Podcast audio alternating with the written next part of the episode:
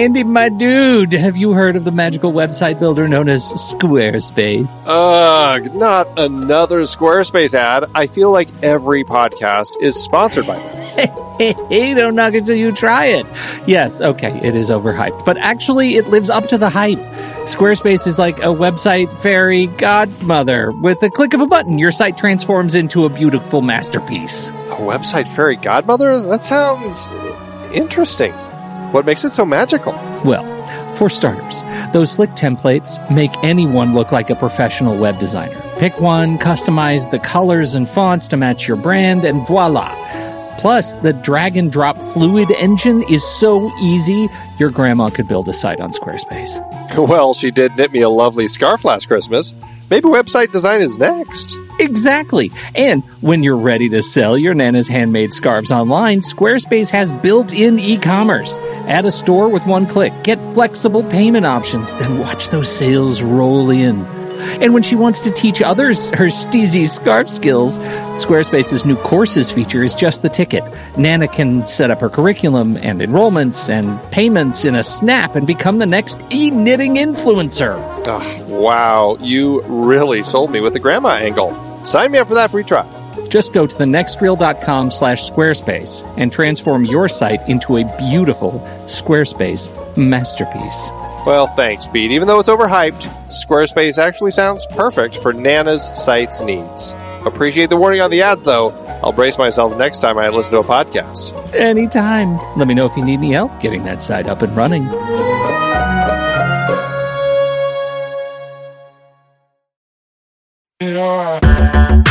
Andy, can you believe we've almost hit 700 episodes of The Next Reel?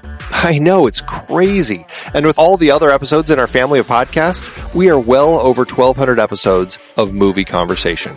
It's really pretty amazing that we've gotten to have these in depth movie chats every week for over a decade now. And we couldn't have done it without our loyal community of film fans. Their support over the years has meant so much. For sure. That reminds me, we should give the merch store a shout out. Buying shirts from thenextreel.com slash merch is a great way listeners can continue to support the show. Plus, they get to sport our great designs. Absolutely. I think sometimes folks forget we have a variety of shirts, mugs, phone cases, and more available. In fact, a great place to start is with a shirt sporting the Next Reels logo. We also have that classic Fast Times Spicoli Surf School tee, or the weirdly popular Rusty's European Tour shirt. The one from National Lampoon's European Vacation. Why is that so popular? Search me, but we have sold a ridiculous number of those. I guess there are a lot of Rusties taking trips to Europe? We're always adding new designs based on movies we've covered, like our brand new design for a streetcar named Desire, featuring a streetcar named Desire. So if you want to rep your love of TNR and films, head to thenextreel.com slash merch. Every purchase helps us continue to have these weekly in-depth conversations. So visit thenextreel.com slash merch today. And as always, thanks for listening and being a part of the Next Reel community. We've got lots more great movie chats coming your way.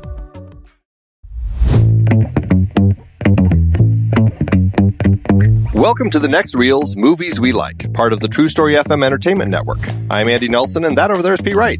I'm Pete Wright. On today's episode, we have invited filmmaker Uwe Boll to talk about a story about oil, blood, and milkshakes. It's There Will Be Blood, a movie that he likes. Ladies and gentlemen, I've traveled over half our state to be here tonight.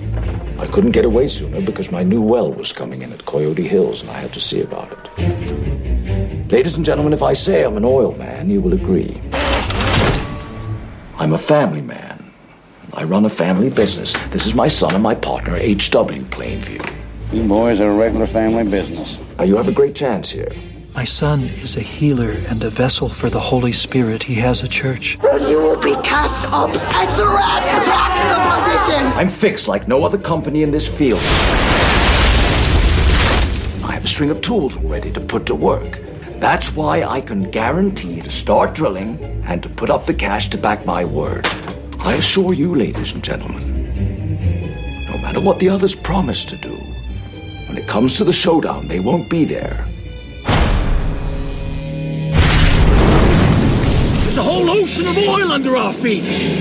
No one can get at it except for me. We'll offer 150,000 for full title. When do we get our money, Daniel? I look at people and I see nothing worth liking.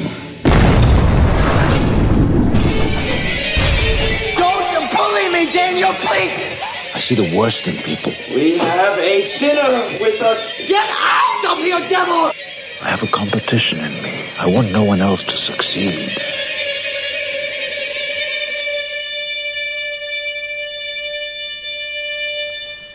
Can't keep doing this on my own. With these um, people.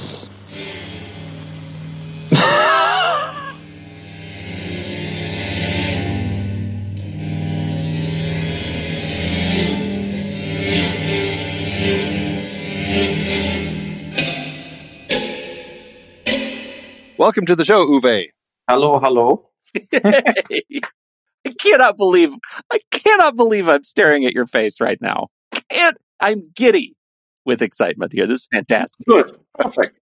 We're we are thrilled to have you here. We're thrilled to be talking with you, uh, and thrilled particularly about this movie that you picked, which is a fantastic, fantastic film to have a conversation about for sure. Uh, before we start talking about uh, There Will Be Blood, though, let's talk a little bit about you and your and your filmmaking career. I know it's uh, you've had, uh, I think it's fair to say, uh, ups and downs and some uh, some criticisms and everything. But I, I think that I don't know, having looked at some of the films that you've made, I think that there's a lot more to what you're wanting to say and trying to say with some of your films than people always give you credit for. People overlooked that I did 35 films in right. my career. and uh, there was a, a basically uh, a phase of video game based films like House of the Dead and then Alone in the Dark and so on, and that in a way tainted the other films. You know, it was this kind of like nobody discussed Darfur or Assault on Wall Street and whatever. And uh, but over time, people watched that films. I, I recognized more and more that people like changing a little the opinion about me after a while, and uh, films like Rampage and Postal, they went a little like uh, into a cult movie uh, situation over the years because they had a good word of mouth, you know, and people said, no, you have to watch that film. That is actually really good. And I think that so that helps in a way now uh, the situation. But it was it was not easy. But it was funny when when last week was I think the Hollywood Reporter like video games are the new comic books. Yeah, I, I wondered if you uh, if you knew that. didn't, didn't, you know Mario Brothers invented that, man? I, I don't know what you're doing. yeah, ex- exactly. Uh, out of the blue, video games are. Yeah, right. I'm shocked. I'm shocked. Can I? I want to ask you about this about cult film status because looking at your at, at, at your filmography, I mean, as you say, 35 films, but of those films, you have uh, uh, strong audiences around uh, many of them, people who feel very strongly about these movies and, and we'll call them cult movies. How does that make you feel as a filmmaker that, that you have these movies that move out of uh, sort of popular fandom and into cult status? Does that, does that change the way you look at the films that you've made? No, I mean, I uh, the, the films they turned into, let's say, not some cult movies, but uh, got some credits later were also the films I liked more, you know. But it was uh, I came out of the film Heart of America about school violence uh, into House of the Dead, and that was like a, a, a, total jump. But when you make a film like Heart of America, and I had Elisabeth Moss in it, for example, who turned into a big star later, yeah, uh, you know, and uh, and you make no money you know so and and uh, it was a disaster financial disaster. And then you do house of the dead and uh, everybody hates you but at the same time they sell like 5 million dvds that is a different situation there. and that was one of the reasons i started making more films about with video games because uh, i'm not like an art house filmmaker who who gets subsidies and whatsoever. So i had to see for what is is money in the market? Like what can i get financed? And so i don't i don't want to also miss that films because this films also made it possible that i could do rampage later and and so on you know? So i had like uh, uh, worldwide sales. People were buying my films. And then you can sell them also something smaller. You can say, look, but it's an Uwe Boll film, even if no big stars are in it. And uh, uh, that, that of course, uh, helped my career. I think what the, the thing what I was disappointed on in a way uh, is that the normal uh, newspaper uh, movie critics, I, I had the feeling they never watched my films. I think they kind of wrote the same review, whatever film I did. And when I won that, that Raspberry, I wanted for Postal, what I think is a total joke. Because if they would actually watch Postal, they would maybe saw that that, that is one of the uh, one first of all, I think one of my best films, but also um, it has an unbelievable satire uh, background. What now, 15 years later, is not really aged. I think Postal you can watch today, and everybody would say that is the most politically incorrect thing I saw in the last 10 years. If you just air it today, and I think that that is uh, uh, needed. Actually, films like Postal would be needed now too. I think if if I would try to do uh, to do Postal now, all that actors would not play in it. Nobody would, would say anything. Nobody would say yes. Say, "Oh, you cannot do this. You will get canceled for the rest of your uh, life." I actually wonder if, if if you would get the actors that were in it. Would you get Foley? Would you get Verne Troyer? Would you get those? Could you get those people to be in that movie today? No, I don't think so. I think like J.K. Simmons or whatever, they would all tell him, "You cannot do this." Yeah, you know, like stuff like this. They were, uh, but at that time, they loved it. They loved to be in that film, and they went all out. Like they they totally didn't care about any uh, consequences. So it was kind of a more uh, like a freedom what what people had and what artists could do.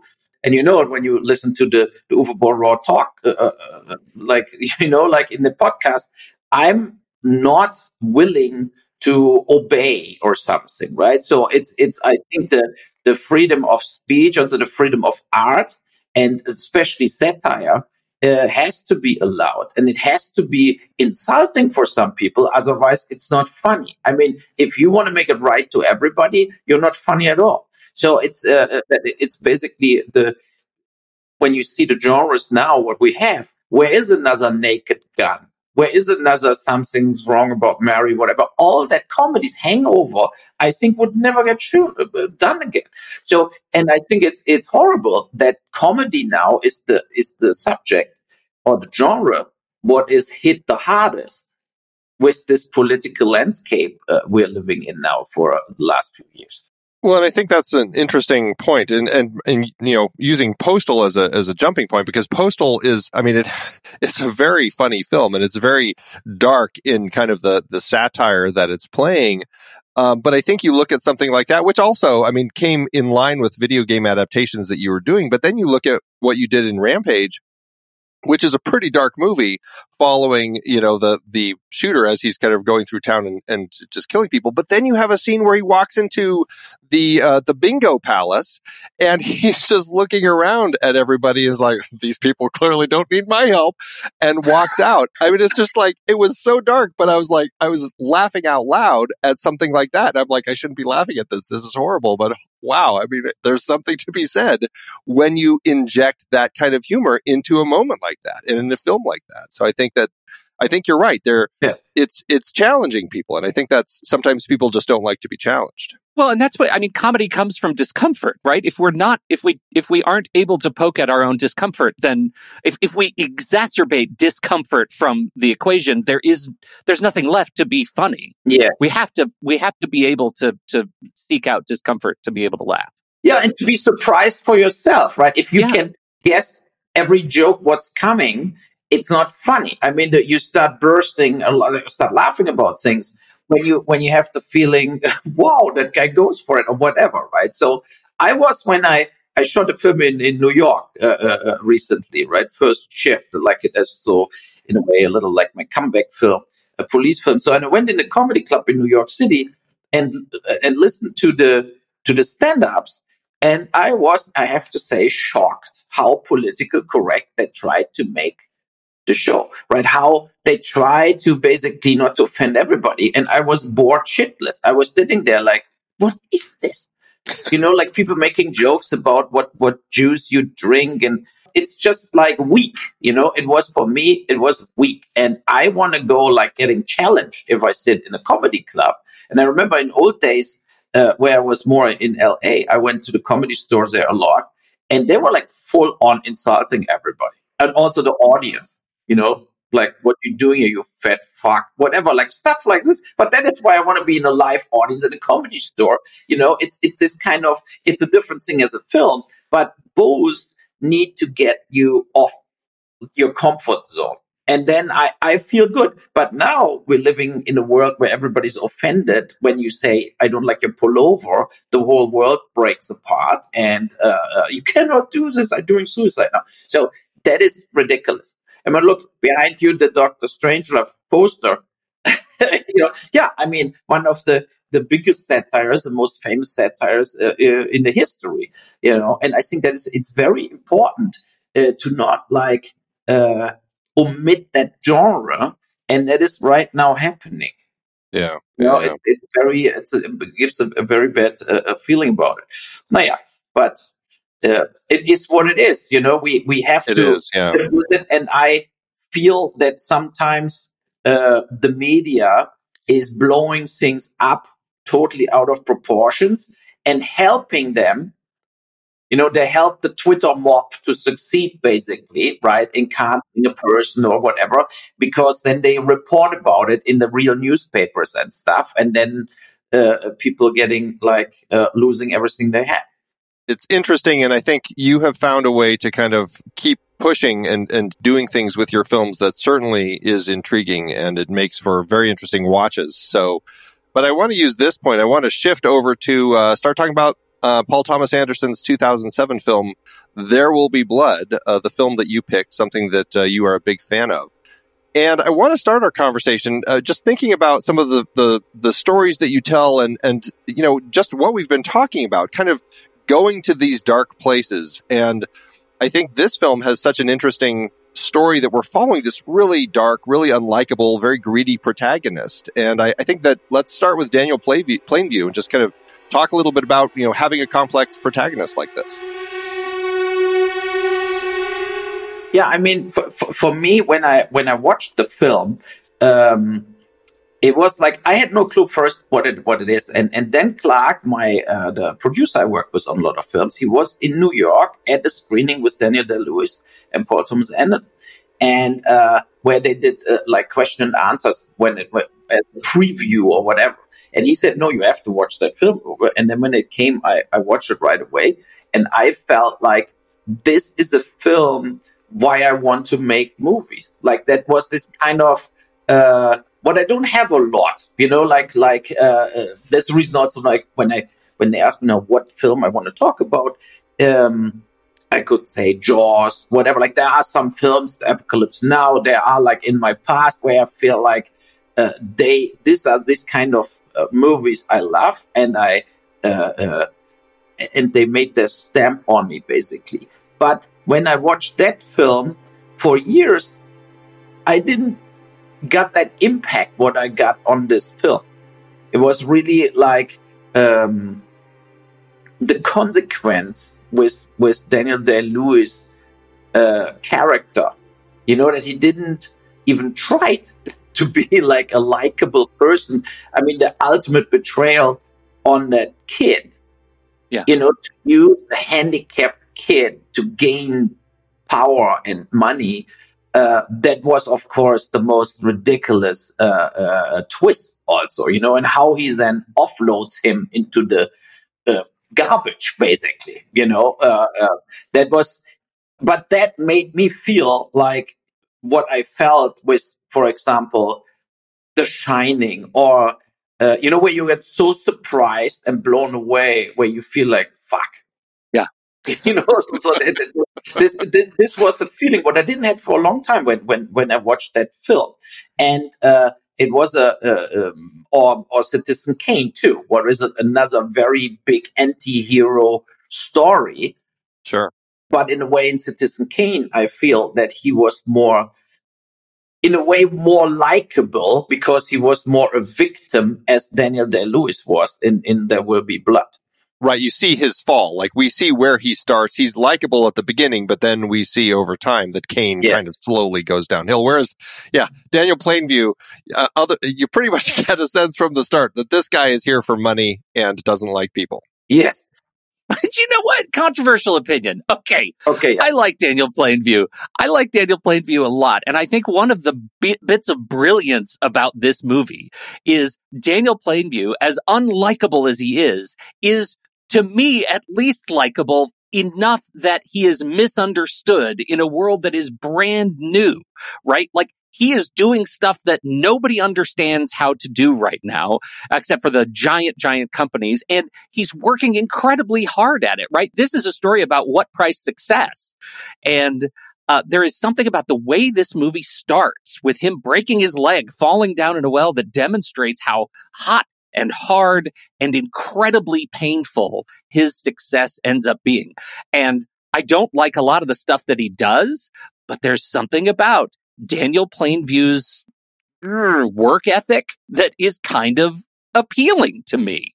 I I I don't hate him. No, no, you- you're right that he's not like he's not like trying to steal it in a way.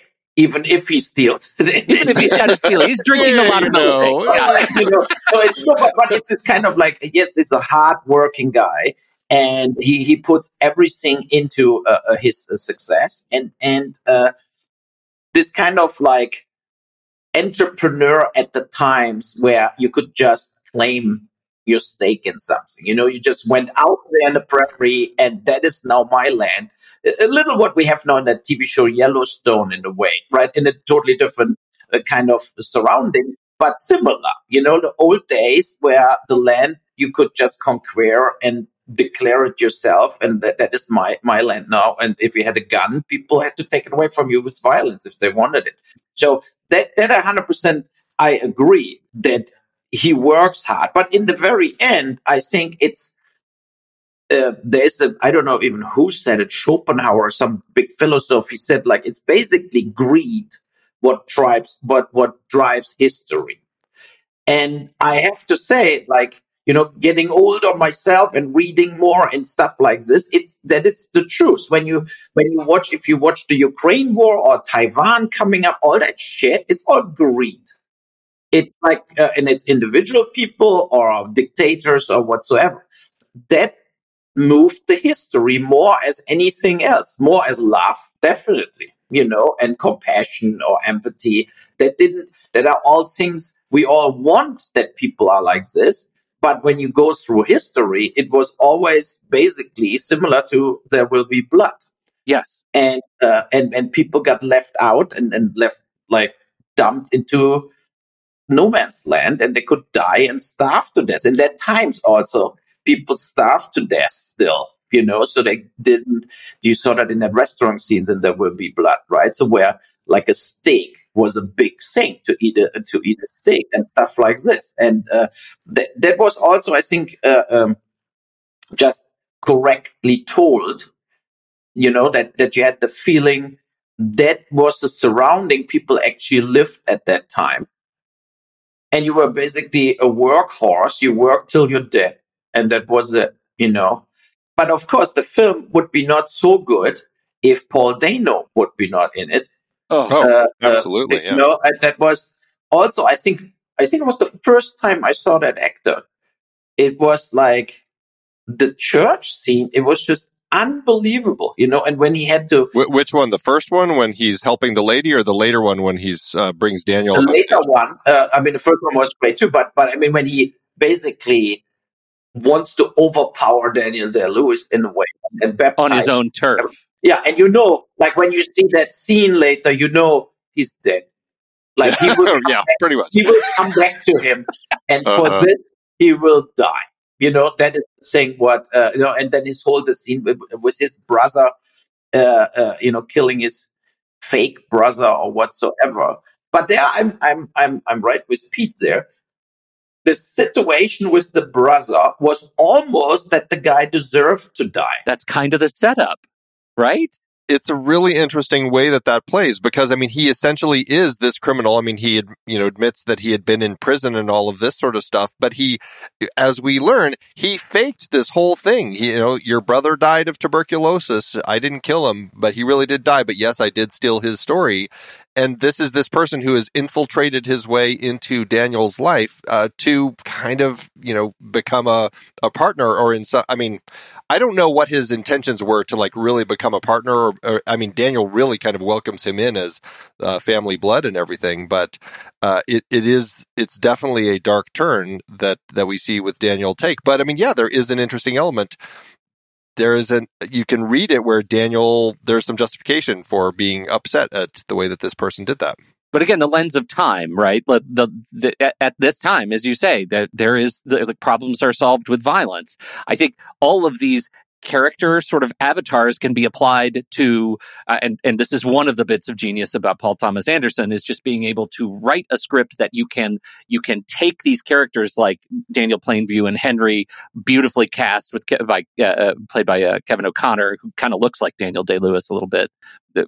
You know works for the family thing. And actually like how many daniel plainviews do you feel like we have on wall street right now? Like those stories are played out with just different tools every day. And and that is uh, that's that's one of the things that i think is is really just so perfect about their relationship. That betrayal ends in violence. Uh, his his adopted son lights their cabin on fire. What is that cabin on fire a metaphor for today? It, plays out all the time, those sorts of betrayal. We're watching the same thing on Succession every week, right? Like it, it's Succession is there will be blood right now. yeah, it's it's funnier as there will be blood.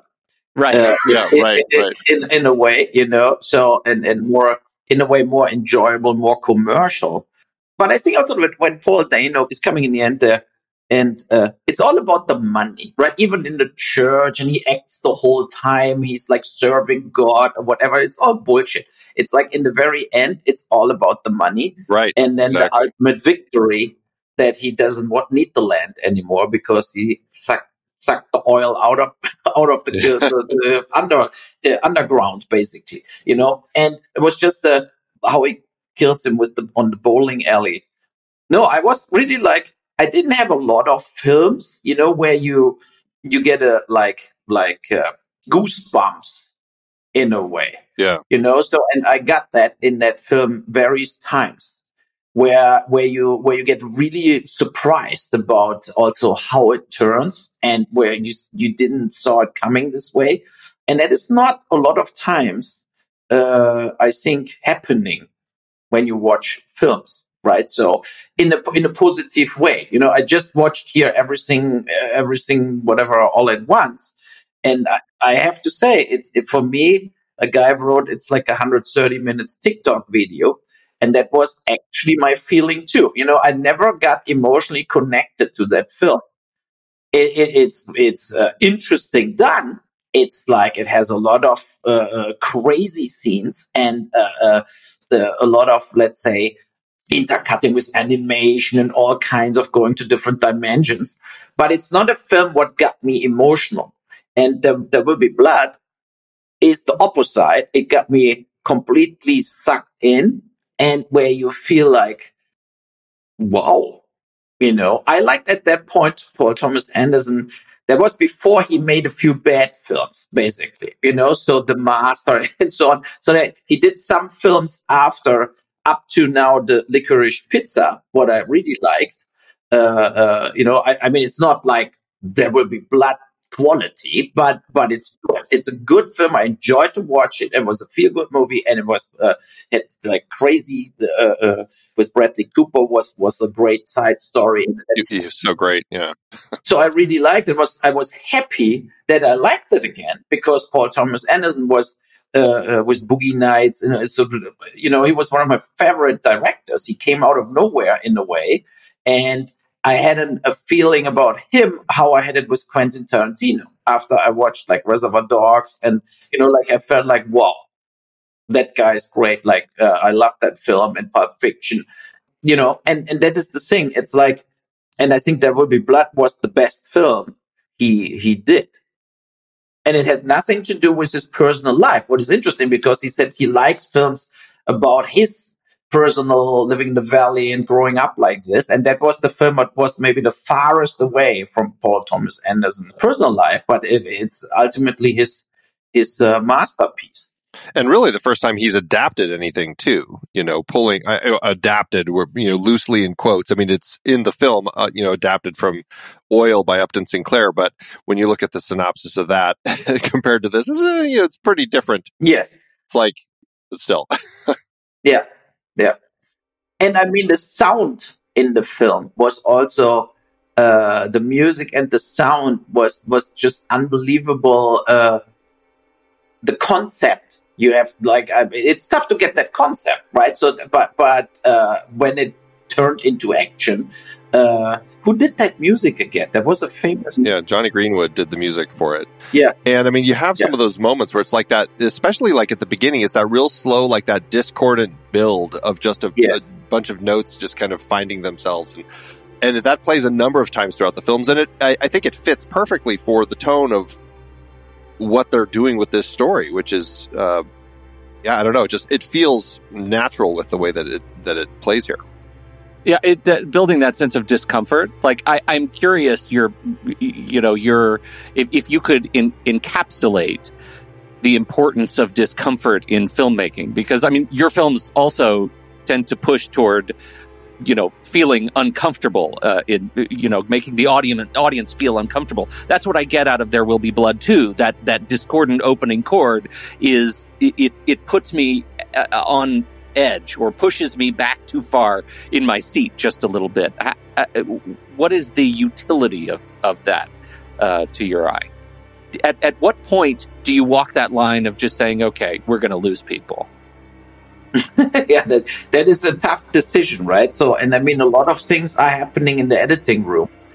Uh, you know, when you shoot it, you normally don't shoot the movie in order, and you get like a different kind of uh, uh, feeling being on set, and and uh, the, it's always good if the editor has a fresh view on things too because he was not on set. He doesn't know the little stories going on or whatever. And so he has more like a neutral uh, point of view, like what the later audience uh, need.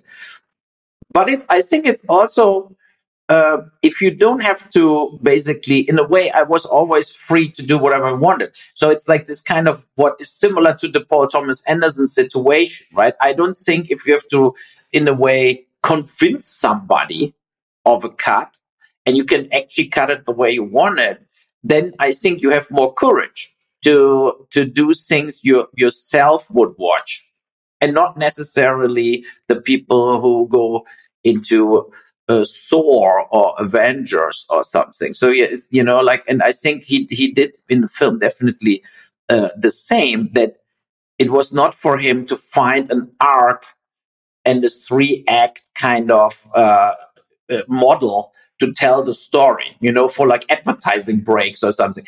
As I do it too, I with with especially with the Rampage films, but also uh, with Darfur or Tunnel Rats, I don't tell the stories typical how people would maybe uh, expect, like a Vietnam War film, like Tunnel Rats. Uh, it's not told like a, a, a commercial film in a way. The biggest uh, mistake you can do is to make something boring and that means for me also like you cannot just repeat what other people do and you tell the same story but with different actors this time. That's not interesting for me. Well, that's an interesting, um, an interesting point to just um, bring up in the context of this film because I, I think that in Hollywood, I think that you know if if some storytellers, filmmakers, screenwriters approached a studio and said, "This is going to be a great film. We're going to start the movie 15 minutes, no one talks, and we're following one guy as he's trying to build an oil well." yes And I would imagine a, lot of studio Yeah, I'd like your money. "Hmm, let's let's let's maybe cut all of that out. And but we have that here, and I'm not bored for a second. And I, I find that to be such an interesting perspective because to a certain extent, when you see a film start this way, it seems to be going exactly against what uh, Hollywood actually says they want. you remember the film breaking the waves from lars von trier it was also on the oil rig in the beginning and I think Stellan Skarsgård or whatever gets then paralyzed in the accident. You know where he uh, uh, uh, is then for the rest of the film, and then um, the actress who was the actress, she has to. That was, by the way, another film. What we would be on my list of. Uh, I'm not a Lars von Trier fan, I have to say it, but Breaking the Waves was a masterpiece because it's uh, it was this kind of it went from this to completely absurd but so gripping that you went with it. You know, the fact that she has to prostitute herself and ultimately gets raped and killed so that he can walk again. I mean, it's completely, it, it was, but that was the story, right? So, yeah, right, right. And, and it was so unbelievable, but it totally worked in the context they, they told the story because it looked like the, the what was the Colin Farrell film from this year? The the the Banshees of Inisherin. It was the same surrounding, right? So you had the same kind of feeling that is where they live and whatever, and uh, and then and then it has a completely meta metaphoric turn into there is somebody in heaven who is like the conductor and he makes her die so he can walk. And it's insane, but it totally worked the way he did it there. And I, I think that the same in There Will Be Blood. I was not bored, as you said, for a second. I could yeah. watch it 10 minutes longer, you know, like right, exactly. Yeah. You know, and it was also spectacular done. We have to say too, like the stunt and everything, how they did that, like you know, like that looked all uh, extremely uh, good. And the same when the uh, the the oil rig the, the thing explodes where where the the son gets dead, like when yeah yeah right. The, the hearing was also extremely well done, like really filmmaking uh, in in perfection. And, and, the cinematography, like I mean, the the shot that stands out for me uh, there is uh, I think it's Ciarán Hinds when he comes up and and he's standing next to Daniel Plainview who's drenched in oil from head to toe and it's pitch black outside. Yeah. So you only see like little tiny pieces of of Daniel Plainview through the oil from the firelight whereas Ciarán Hinds is completely illuminated and he asks about the son and and Daniel Plainview's response is like, "Oh yeah, he's at the in the uh, mess hall." And and Ciarán Hinds is the one who runs off to check on the son. And you just have this man who's like completely sucked into the darkness standing there. Like you just can't even see the man anymore. I i, I feel like the way that uh, Anderson and his cinematographer, mm-hmm. the way that they put it together, like just I, there are moments like this that stand out as like so defining of kind of the the theme of this person who's like completely devoid of humanity here and is just a representative of oil. It's interesting. Yeah. And I mean, what the one of the reasons I picked that film now, even if it's 16 years old, right, or 15 years, uh, is I never saw a film like this since then.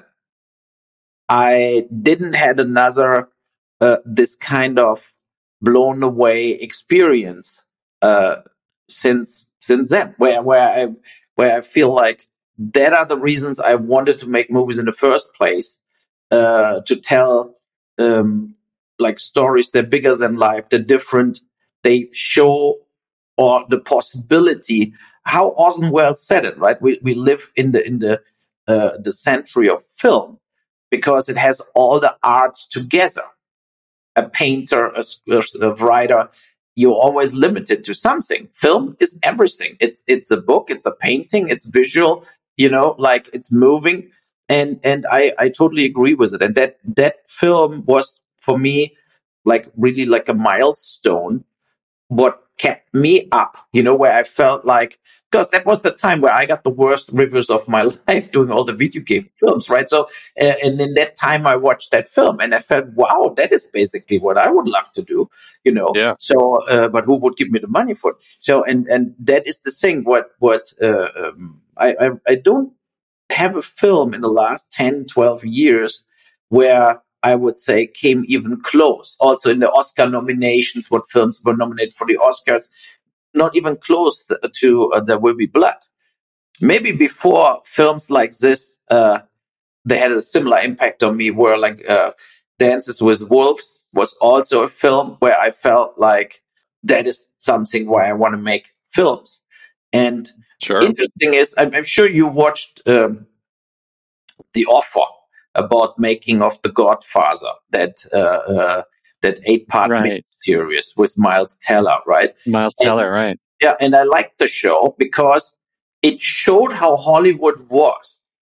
You know, this kind of like they took risks on The Godfather, for example, you know, and there was a time where there were just people with, uh, like Bob Evans at that point, with balls, you know, and he, when he pitches Chinatown, for example, right, to the Bluhdorn, to the owner of the studio, and they look at him like he's completely out of his fucking mind, like this kind of like, how can we have uh, a film about water with the name Chinatown in L.A.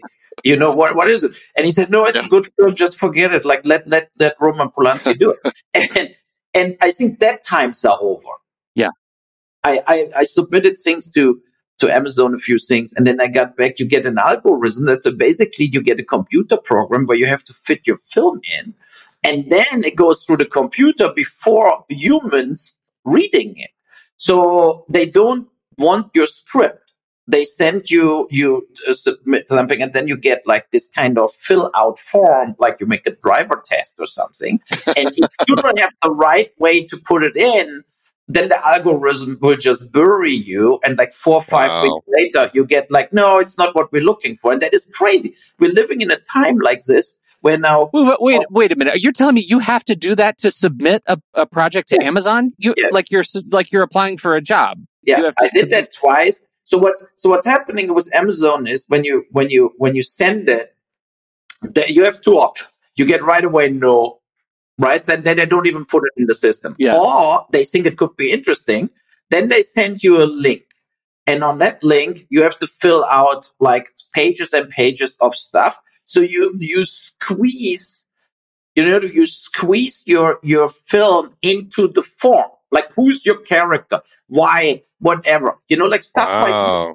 And and that is so bad because now when i think about it like think about there will be blood you would fill out that form. I mean you can directly push delete and that was it. They would never make that film and but that is a real problem. And i think that that they start using artificial intelligence judging scripts and whatever. And and you know and then you have like you can maybe get plus points when you have actors attached everybody wants. Then you immediately uh, generate traffic you know and then the, the computer wakes up when you say i have ryan reynolds. Boom money right so no matter what you want to shoot but I think that goes all on the wrong track. And I think the old days were better, where you just had a mogul sitting there and making decisions out of his ass. But because the, the- look, look at the 80s. Sometimes it, yeah, the, Yeah, sometimes it works. sometimes you get Chinatown. Exactly. Well, that's interesting because I mean Todd Field, who just did Tar. I don't know if you saw that film, but I mean that was one where he said, "I don't know if I'm going to be making movies anymore because making the movies that I want to be making, they just don't seem interested in me telling those stories anymore." And uh, like it took him you know 10 plus years to get that made and i think that's that's part of the big challenge and that's why i think it's interesting looking at something like this and paul thomas anderson as a director where i i, I think especially when you look like what he's done since which i think is just the master uh, phantom thread and licorice pizza i mean he's not like a very prolific filmmaker but he kind of continues making stuff that i suppose it's kind of walking a line of doing some like challenging the audience, but still finding a way to at least make enough money so that they keep giving him money. It's just not as often as maybe he'd like, but still he's he's still able to kind of crank these things out. I don't know. I, I think that there's something really interesting in the way that he chooses to tell stories, and especially this story, which I don't know. I, I mean, on paper, it's like I want to make a movie about the oil industry. Uh, you know, it's it, The oil industry in 1889. There was a TV series about it already. Yeah, it's just like sometimes I'm like, I can't believe that this guy got money to make this movie. It's it boggles my mind, but I'm thrilled. Well, and did you did you say in the list Inherent Vice when you're talking about that Oh, I was forgot another thing Inherent that he did Right, in there, right, and that was one I I think I liked more than you did. I don't remember, but I uh, that was one that I I really enjoyed. Like this is a a guy who has somehow been able to develop his career before the algorithm took over. Right? It it almost feels like he kind of beat that system and developed a name. Like, is it possible for uh, a, a, a Paul Thomas Anderson who hasn't made any films yet to to get movies made like this today. Like if he were to start in 2023, I think it would be a real challenge. No, but you still like whatever. But it, it it's like this kind of crazy thing that Orson Welles stayed with Peter Bogdanovich and died poor, and then Peter Bogdanovich died poor uh, himself, right? So, and that is how uh, the world treats like historical important figures for the history of cinema, you know. So, I mean, I I recognize that a lot. Like, um, I'm, uh, of course, like studying film and reading about directors. That nothing is automatic. That it keeps that they keep doing things with you. Maybe Clint Eastwood is the last survivor of this kind of just let him do it Yeah, maybe. you know so and i mean he's now 92 but hopefully we can it's, uh, do that film now about the jurors thing unless he's doing one more like court drama whatever he wants to do i think uh, it would be great if he can finish that film and uh, but after him nobody will have a deal anymore Yeah. Yeah. you know i actually think if if steven spielberg says okay i want to do et2 he gets the money but if steven spielberg says i want to do now this he's not necessarily getting a green light Yeah. you know, and he's like maybe the most known director, at least of the last 50 years. So, um, and that is the thing. It's like nothing is automatic now. And I feel also that directors in a way are exchangeable. You know, you don't even know all that directors anymore. And that, that was one thing when I said I'm coming now, I'm coming back. I did six years ago Rampage 3, and now I'm coming back and I do first shift, uh, the, the police crime drama first and then I do hopefully one or two more movies soon. And um, then a guy from the Hollywood Reporter, he said, at least everybody knows you. He said, we don't actually know anybody anymore. So the audience don't know people. If we put names of directors in on like a headline in the Hollywood Reporter, nobody gives a shit because they never heard about that person. If it's not Ridley Scott, uh, uh, you know James Cameron, Steven Spielberg, Yeah. uh, like there are there are few names, Yeah. dashingly few names. Yeah. So, and he said, and, and Uwe Boll, everybody knows also what is a good thing. He said, at least because, uh, uh, whatever I, I did a lot of films, I got a lot of press, a lot of negative press, whatever. But on, on the other hand, uh, people love to follow me, what, what I'm doing. So, uh, and he said it's a good thing if some characters coming back into the game who were gone. And and uh, I I- think it's sad. You know, it's sad that now only actors are heading uh, articles or whatever, and a director is totally. It went into an exchangeable situation, but it has to do maybe also with the subject matters and with the fact that uh, uh, streamers, of course, are in a totally different world because we had theatrical releases, then we had DVD releases, then we had TV uh, appearances. So it was this kind of like a film had a longer life. Right. Now they're giving people two hundred million dollars, and after one week, the movie is gone forever, and nobody gives a shit, you know. And it disappeared. Uh, uh, in, then you're like moving away from new releases on Netflix or where you know whatever stream it is uh, into no man's land.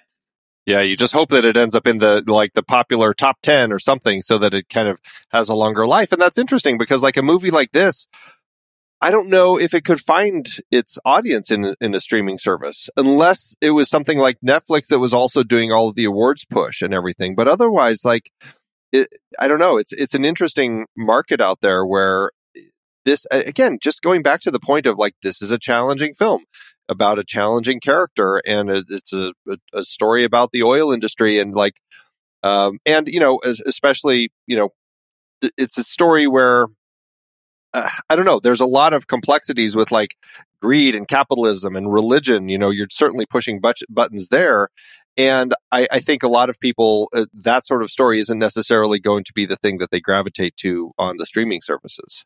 No, that's 100% not. But I think There Will Be Blood is a film about America. Yeah, right. You know, about what really happened in America. You know, people came from all over mostly Europe. And then who was first was first. And people were left like whatever the natives got killed you know then they they divided the country uh, and uh, pushed the surviving natives away. Um, they built the railroad. Then they recognized we need slaves. We don't have enough like people we can abuse here anymore. So they imported slaves. You know yeah and then i mean that is the rough story, basically. What? Yeah, America is built on a bed of blood and violence. Yes, and, it's in the title. Division. There it's will be in blood. title, but this is really interesting. Like the the grammar of the title also is, I find, provocative. The fact that we get to the end of the movie and he's sitting, and the last line of the movie is "I'm hmm. finished." Yeah. It it it's he's finished and yet we just get to sit in this space this sort of liminal space of so much blood left to be shed in the expansion to the west thanks to the thanks in large part to oil and exploitation. And so i, I it's it's incredibly powerful. We have a we have a, a thing that we say around our community thanks a, a large part to our fantastic community member nick langdon who when the last duel came out it said go see that movie in the theater. You may not love it it may not be a five star film for you, but it's a movie for grown-ups. And more than anything right now, we have to go see movies in the theater that are made for grown-ups. And I think this is one of those movies. Like you see a movie like this once in a number every number of years. Yeah. We have to we have to go see these movies if we want these movies. Because the rest of it is just an algorithmic machine. It's just another, as you say, directors become fungible resources for Marvel. That's the that's the bottom line. Yeah. And I think also seeing all the DVDs behind you, uh, I'm the same. I want like how the record comes back to, you know, like on the on the record player. I still have my record player here. Uh, you know, it's like I love DVDs because I want the making of, I want the director's commentary, and all of that gets lost now. And then Yeah. the, the the after our generation, there is no loving film generation more. There, more, There- there- you know, like you, I see from my own kids, right? They're watching films on their cell phone, and I like, how can you watch this on your cell phone? It's horrible. I mean, you know, we have a TV, like watch it in TV, and they're sitting on the couch watching crap, and you think like, how they could ever really love this kind of fascination what we all had growing up watching films or going in the in the movie theaters. And when i go with them watching a film that they getting bored because it's too long. You know they cannot even to, uh, uh, hold the attention span anymore because everything they watch is 10 minutes long you know and that is the it's very shocking to see that that development. And i think it's also this kind i'm not against starting a film with an action sequence or whatever. But if it's a must then it's shit you know and that is the thing because they of course looking uh, specifically also netflix and co they're looking into if nothing happens in the first two minutes they're not interested in the product. And that is limits the possibility to develop a story. Yeah. you know i mean what happened to the slow burn stuff you know or the stuff what what then pays off big in the end and you you need a little uh, patience to go through it that, that is all alarming signs because the studios i think they just go for the 250 million dollar films now where they know we spend so much money people will come to the movies but as as you said it's like what would happen to a film now with There Will Be Blood if it would come now in the movie theaters? There would be a big chance that it doesn't make two million dollars box office. You know that it just dies and nobody watches it, and that is very sad to to to recognize it.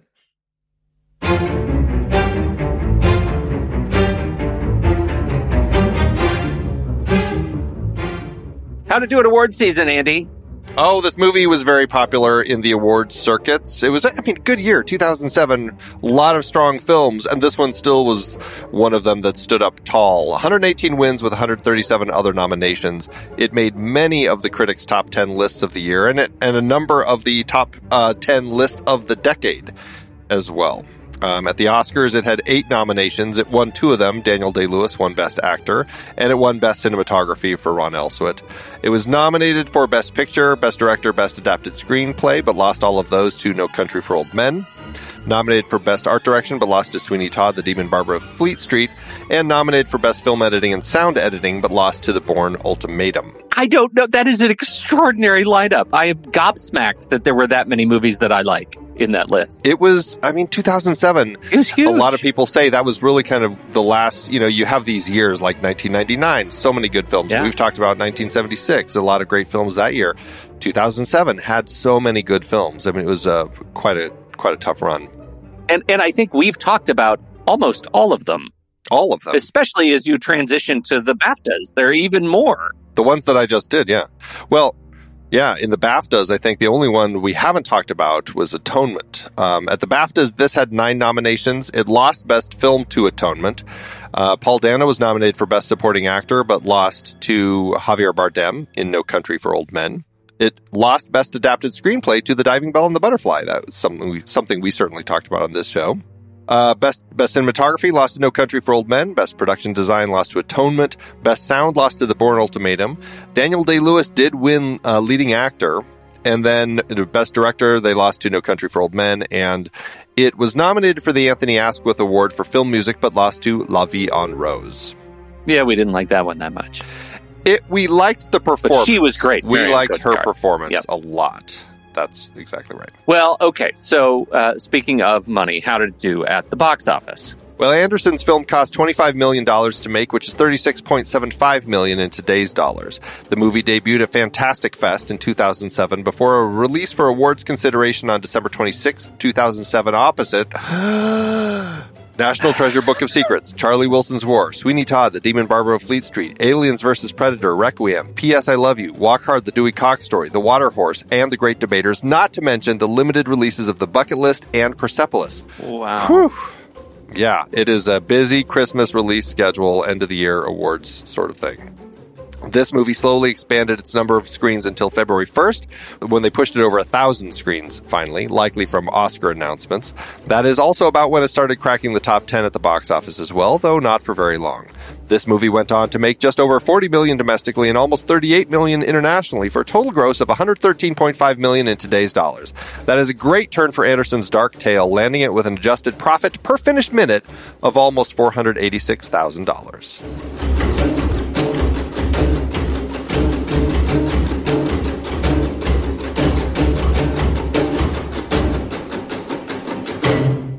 Can we tra- can we transition a bit to um, to the uh, first shift? I, I'm I'm so curious about how you uh, how you made this transition. I, I was reading up on some of your interviews from some now years ago, uh, you know, and it, reading them like it was today. You saying, "Yeah, I'm retiring," and you were talking a lot about the economics of the business and the fact that there was no uh, th- that the bottom had fallen out of of video rentals, and that that was such a direct impact. And you decided to use the word retire, and here we're we're back. I'm curious how the world's changed for you.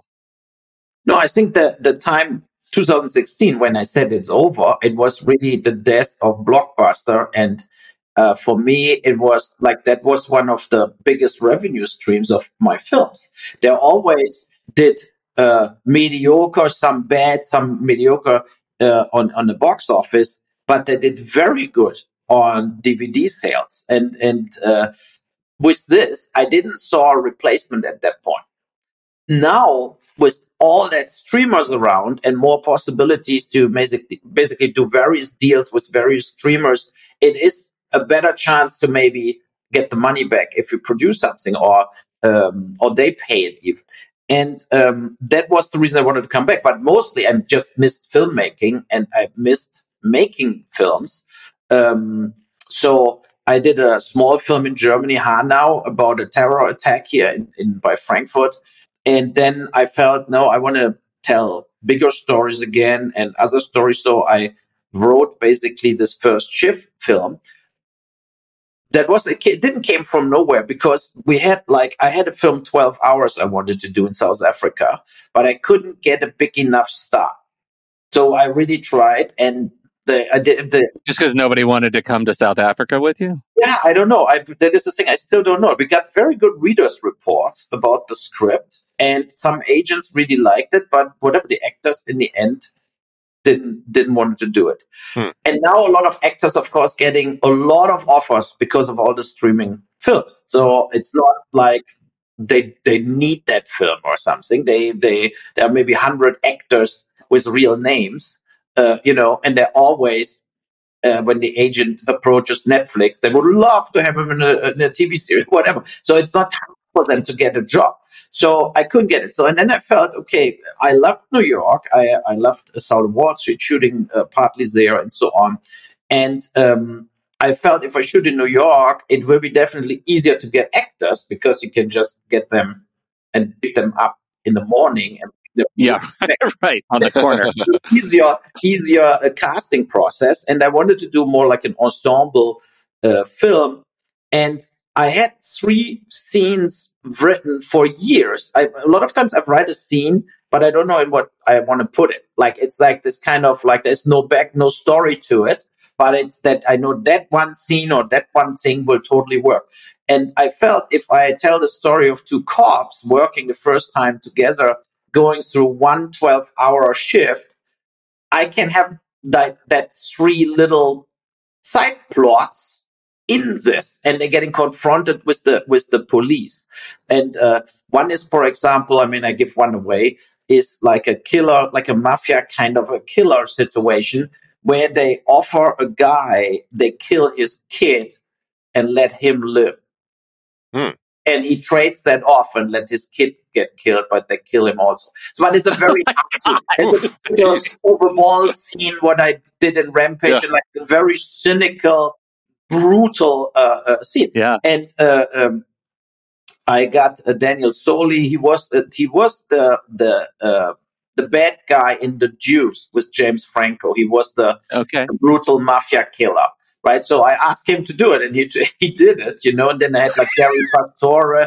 He was in ten Scorsese films. Always when you see mobsters, he's always Yeah. He's, there. the, he's the guy. So, He's always there. we got a very good cast doing that scene because they loved it, right? So and so and that that is one of that that uh, uh, scenes.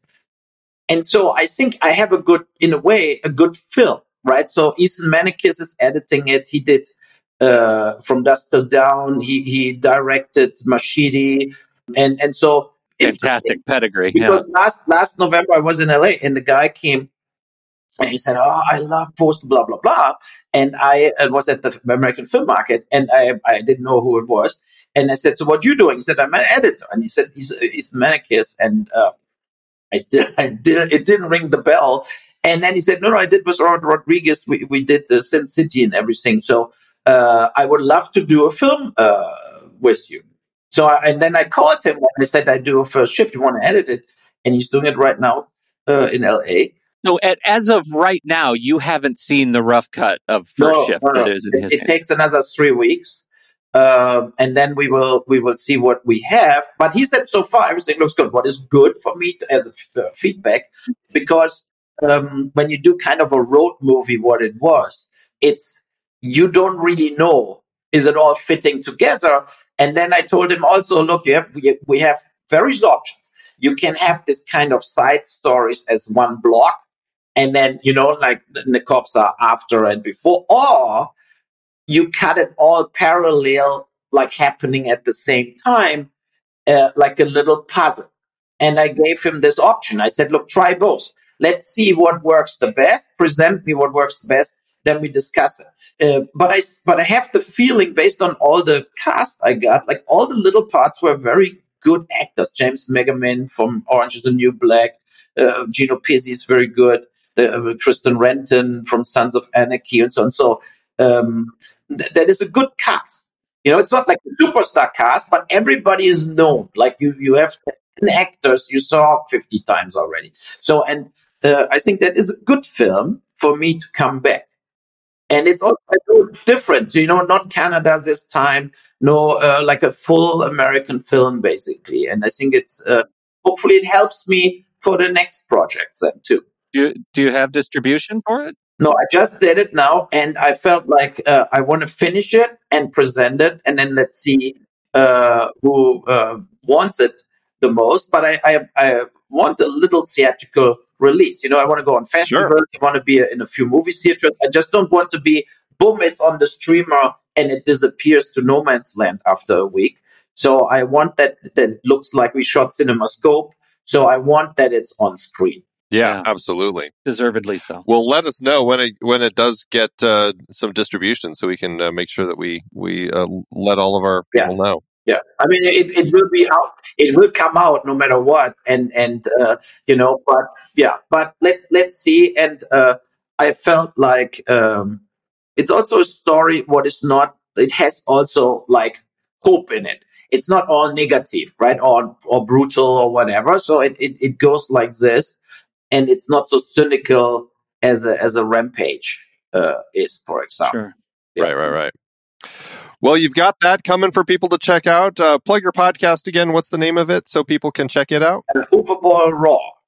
Uwe Boll Raw. Yeah, yeah. Find it on on all your podcatchers. So check that out. You can get all all of uh, Uwe's opinions on everything going on with the the potential writer strike that we have to anything else going on in the industry. So Gary Otto will tell you about his new car. I just got to that episode. I, absolutely. I, I listen to this all day long. you guys are awesome. He's from New York, but he's in Florida. I know him forever.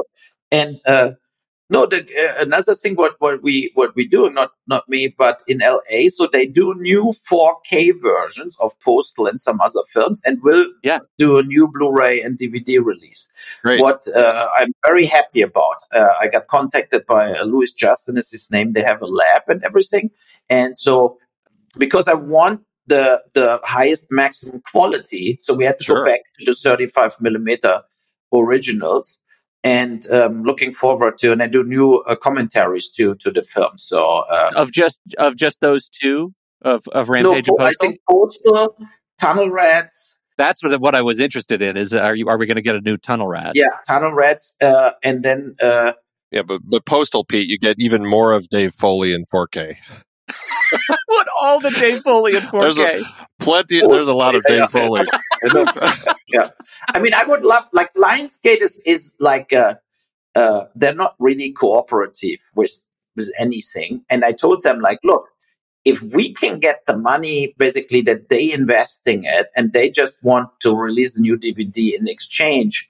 I told Lionsgate, how can you not do that deal for Alone in the Dark and House of the Dead? Because with 4K versions of that films, they can relicense it to the streamers and would get maybe way more money for it because it's 4K. And that they didn't even answer me. And I like, but what are you doing? I mean, uh, Especially right now, right when they've just rediscovered that. Look, video game movies are uh, are kind of awesome. Like Yeah. people would stream these movies for sure. yes, you know, and and I think the the re-release like on the Blu-ray in 4K of House of the Dead would sell good right now, like on Blu-ray. It, people would still buy it. Yeah. Yep, get it out there. Man. Okay. Well, that's it for today's episode of Movies We Like. Thank you so much, Uwe Boll, for joining us today. We really appreciate it. For all of you, we hope you like the show, and we certainly hope that you like the movie like we do here on Movies We Like.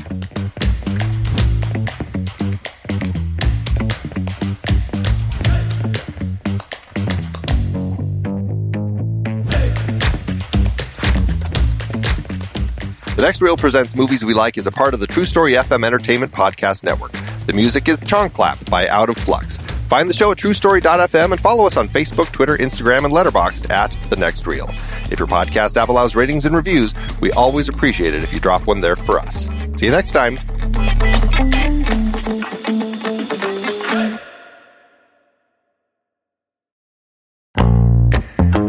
I love having these wonderful chats on movies we like with all these industry guests talking about some of their favorite movies. So many great conversations on that show about so many great movies. We have so much fun having these conversations, but producing the show week after week does require a lot of work behind the scenes. If you'd like to help support our efforts, One easy way is by using our originals page when shopping for books and movies that we've covered. Your purchases made through our links give us a small commission at no extra cost to you and allow us to keep having these incredible conversations. The originals page at thenextreel.com slash originals links to the source material for all the adapted film discussions on the Next Reels family of podcasts. Purchasing through our links supports the show. It's your one stop shop for Amazon and Apple links where you can buy your copy of the original source material. Original material for movies we like, movies like Casino Royale, The Silent Partner, Never Let Me Go, Silver Linings Playbook. There Will Be Blood, based on Upton Sinclair's Oil. I believe it's oil! Oh, yeah, I forgot the exclamation point. Plus, by using those links to buy your next read, Apple and Amazon show us a little bit of love, which allows you to support our family of shows with minimal effort. thenextreel.com slash originals. It's a great way to support the show and find your next page turner. That's right. Head over to thenextreel.com slash originals to pick out your next read and dig in today.